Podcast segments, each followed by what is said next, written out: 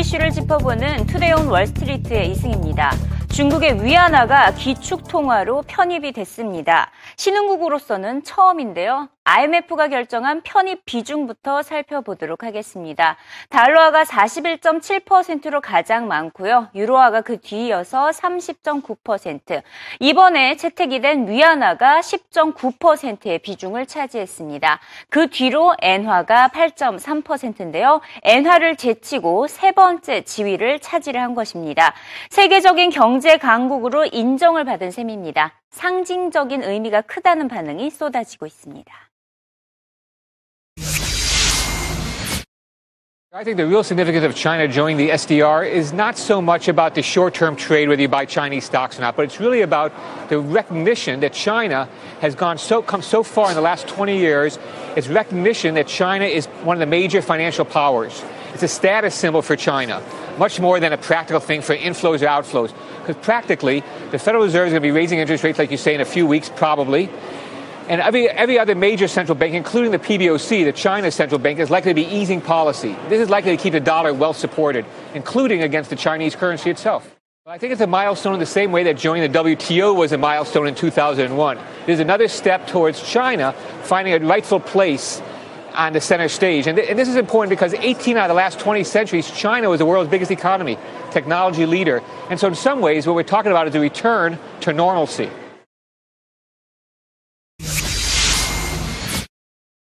이번 계기로 중국 금융시장의 개방과 개혁에 대한 압박은 한층 거세질 전망입니다. 반면 외환시장에 미치는 영향은 미미할 것으로 보입니다. 이번 소식에 위안화 가치는 소폭 약세를 보였는데요. 중국 펀더먼털 자체에 대한 불확실성이 더 크다는 의미를 나타내고 있습니다. 또 달러화 강세 현상이 부각되고 있는 점도 부담으로 작용했습니다. 골드만삭스는 이번 위안화 편입으로 자본 유입 규모는 400억 달러 미만에 그칠 것으로 내 내다봤는데요. CNBC는 이번 결정이 중국 주식시장에 대한 투자가 안전하다는 것을 의미하는 것은 아니라고 강조했습니다. The important thing to me is this doesn't mean it's okay to buy the Chinese stock market. That's a whole different set of problems. So this is something that's for trade, it's for currency traders, it's for rates, but it's not for equities right Michael? now. Yeah, I totally agree on that. I mean, you know, it, it, makes all kinds of sense for it to be a larger weight than, than Japan. Just look at the absolute value of the economy. But, you know, again, it's a, it's a first step because it, you know, if it was going to be dollar for dollar or you, yuan for yuan for the size of the Chinese economy, it would be a lot bigger weight. So this is just the start of a process. About 10% of global trade is, is uh, you know, in China, and let's say only 3% of it is transacted in yuan. So maybe 10% is the right number, 11% in that range. Um, but I think it, it's not just an economic story, it's a political story. This internationalization, this growing um, desire to have influence throughout the world politically, this is all part and parcel of having the currency be more widely used. And, you know, I think there'll be a lot more to come in the, in the coming days to read and, and learn about it. 올해 연말에 쇼핑에 나선 미국인들이 지난해보다 늘어났습니다. 전미 소매협회 NRF의 조사에 따르면 추수감사절 연휴 기간의 쇼핑객이 1억 5,100만 명에 달했다고 발표를 했습니다. 이는 지난해보다 1.6% 증가한 규모인데요. 대부분 35세 이하였고요. 평균 300달러씩 지출을 했습니다. 소비 심리가 그만큼 활성화되고 있음을 시사하고 있습니다. 전미 소매협회는 연말까지 쇼핑 매출액이 지난해보다 3.7% 늘어난 6,305억 달러, 우리 돈 약 740조 원을 기록할 것으로 전망했습니다. 10년 평균치보다 나은 성적이 나타날 것이라는 전망입니다. We would say uh, a sale is a sale and retail is retail. And so uh, retailers know that at the end of the day, it goes to the bottom line, however you get it. And I think that's exactly the way customers think about engaging with retailers. So sometimes they want to do it online, they want to do it on the small screen, they want to do it on the tablet, online, uh, mobile, or they want to do it in the store. But at the end of the day, they just From want an it how and industry where they want standpoint, it's hard to think of it as being you know, not not significant in that there are some retailers that have substantial investments in real estate. They have leases, they own things, so that when money flows to the online portion, it's got to hurt those who have the bigger assets in real Yeah, estate. I, I, Steve, I think you're right. There's no question that this has caused a real evolution in the way people think about real estate and the way they invest their capital expenditures. So, I mean, it has, it has had a substantial impact. And that's why you see people repurposing real estate. That's why you see people spending more money investing on the digital side because that's where customers want to go. Our holiday forecast is 3.7%. Uh, Gain over last over year. last year. Last year was 4.1. Mm-hmm. This year's 3.7. The previous couple of years were 2.7. The 10 year average is 2.5. So it's it's a good better season. than average. Better, much better than average. Does the weather matter that it's going to be uh, uh, so far warmer in, in I- key I- places? You know, I, I think um, uh, emotionally, the weather matters, right? In some parts of the world, we think, hey, when it's cool, it must be Thanksgiving holiday season. I think by on a segment by segment basis, there are some segments that are affected more by warm weather than others, and so that's a reality. Lots of CEOs have been here and talked about that already. You've heard them say that. Uh, but 3.7 percent, 137 million people shopping this weekend. We think it's going to be a strong season, and uh, and we're looking forward to it. 올해 쇼핑 트렌드를 한마디로 정리하자면 밀레니얼 세대가 주도한 소셜 쇼핑이었습니다. 매장을 직접 방문해서 쇼핑을 하는 것보다 모바일 기기를 통해 온라인 쇼핑을 하는 사례가 크게 늘어났기 때문인데요. 조사 업체별로 수치는 다르게 발표되고 있지만 평균적으로 온라인 쇼핑이 지난해보다 10% 증가했습니다. 특히 스마트폰을 통한 구매가 전체 온라인 구매의 44.7%를 차지했습니다. 이는 지난해보다 70%나 증가한 수준입니다.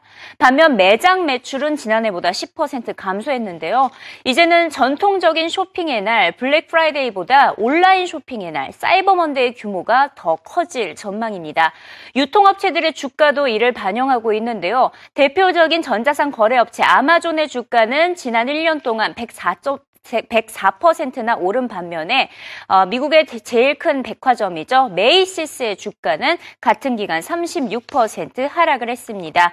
온라인, 특히 모바일 쇼핑 시대로 성큼 들어섰다는 평가입니다.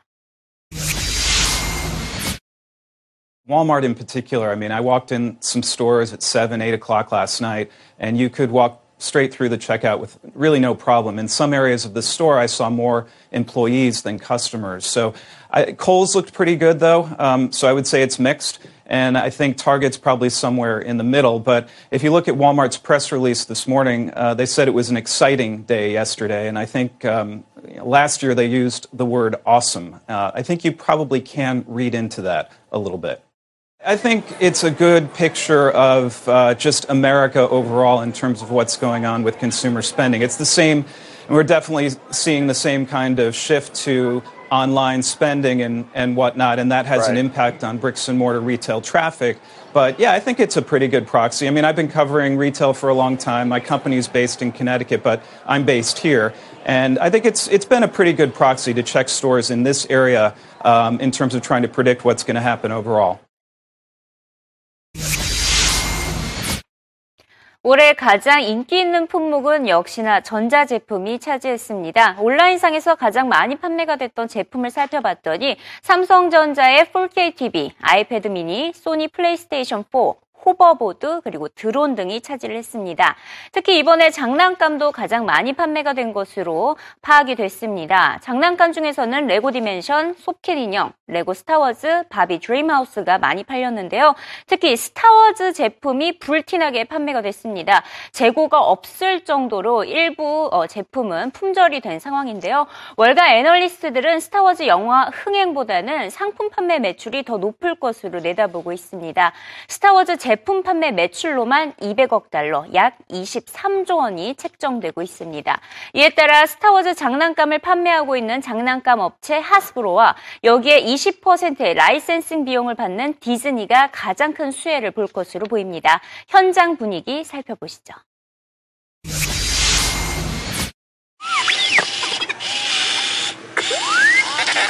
Black Friday. Star Wars sales have been strong since September when Disney launched goodies on Force Friday. And it has been releasing toys in various waves coming to market. Hasbro has even said it's been having a hard time keeping some things in stock.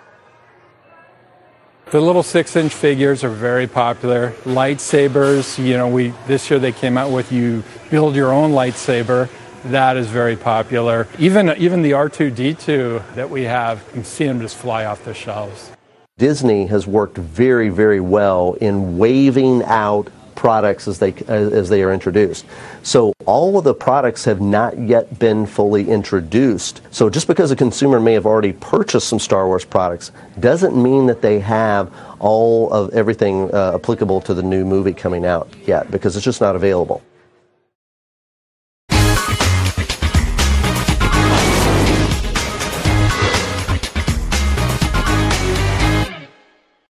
현재 시각 CNBC 헤드라인을 살펴봅니다. 모건 스탠리가 대대적인 감원에 나선다는 소식입니다.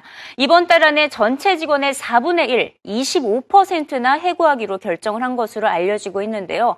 채권 트레이딩 매출 급감이 원인으로 파악되고 있습니다. 지난 3분기 모건 스탠리의 채권 트레이딩 매출은 42%나 급감을 했기 때문에 직원 규모를 줄인다는 분석인데요. 하지만 공식 입장은 아직까지 전해지지 않고 있습니다. 대대적인 온라인 쇼핑 할인 행사 사이버 먼데이를 맞아서 역시나 수요가 엄청나게 몰리고 있습니다. 결국 일부 소매업체 웹사이트 서버가 다운되는 사건까지 발생했는데요. 니먼 마커스 백화점 웹사이트를 비롯해서 유통업체 타겟과 결제업체 페이팔 시스템이 마비가 됐습니다. 블랙 프라이데이를 시작으로 기록적인 쇼핑 열기가 이어지고 있지만 막상 주요 유통주의 주가는 하락하고 있는 현상이 나타나고 있다고 CNBC는 전했습니다. 인도의 경제 성장률이 중국을 앞서가고 있는 것으로 나타났습니다. 3분기 연속 7%대 고속 성장세를 이어간 것인데요. 특히 이번 3분기에는 7.4% 성장률을 기록했습니다.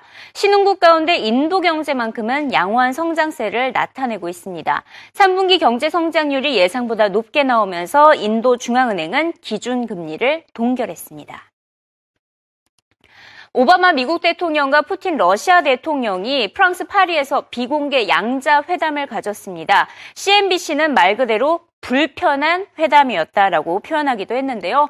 IS 격퇴를 위한 국제사회의 공조, 시리아 사태, 우크라이나 사태 등에 대해서 논의를 한 것으로 알려지고 있습니다. 정치적 해결 과정 착수로 나아가자는데 의견은 모았는데요. 하지만 터키 문제나 아직 우크라이나 문제에서는 의견을 모으지 못한 것으로 알려지고 있습니다. 특히 오바마 대통령은 러시아도 IS 근거지 공격에 집중할 것을 촉구한 것으로 알려지고 있습니다. 연말 쇼핑 시즌을 맞아서 자동차 판매도 많이 되고 있는 것으로 파악되고 있습니다. 특히 명품 자동차 판매도 호황기를 맞이한 것으로 알려지고 있는데요. 이 부가티의 새로운 차 K론이 등장을 했는데요. 240만 달러의 판매, 한 280, 28억 원, 우리 돈으로 28억 원짜리 자동차인데 벌써 100대나 판매를 한 것으로 알려지고 있습니다. 부가티 베이론의 후속 모델인데 전기 모터와 리튬이온 배터리를 갖춘 하이브리드 시스템을 적용하고 있습니다. 이 차는 정지 상태에서 시속 100km까지 2.3초 만에 주파가 가능하다고 합니다. 아, 하지만 흥미로운 점은 이번 차가 전혀 공개가 되지도 않고 시범 운행도 불가했는데도 불구하고 벌써부터 주문량이 몰리면서 100대나 판매가 어, 선 주문이 이루어졌다고 CNBC는 보도하고 있습니다. 오늘 미국의 뉴욕 증시도 하락을 했고요. 국제유가도 반등을 하나 싶었는데 장 마감에 소폭 하락하면서 어, 거래를 마쳤습니다. 오펙의 산유량 동결 전망이 나오면서 WTI 가격이 배럴당 41.66달러에 거래를 마쳤습니다.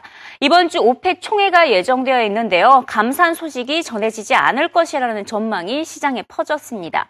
어, 이런 가운데 국외하인 기관은 정유사 23곳에 대해서 투자 의견을 상향 조정했는데 있는데요. 현재 미국 주식시장에 있어서 에너지 업종 비중이 7%에 불과하다며 언더웨이트 된 상태라고 진단했습니다. 앞으로 1년 동안 유가가 30에서 50% 반등할 것을 예상을 하며 지금 투자할 것을 추천했습니다. Well, we're essentially making a portfolio call at Root. Uh, energy today constitutes about 7% of the S&P 500, and that's the lowest weighting in over a decade. If you look at the market cap in the oilfield services sector in particular, which is what we upgraded this morning, uh, excluding Schlumberger and Halliburton, the two biggest pieces, you're looking at an aggregate market cap of about $100 billion. Every 100 basis points of, uh, uh, of, increase in the weighting is about $190 billion. So when I look at the supply and demand for the equities, the market is very much underweight. Hedge funds are very net short. And I think with oil going up 30, 50% in the next 12 to 18 months, you're going to be lo- you want, want to be long uh, higher crude beta names like oil services. You're making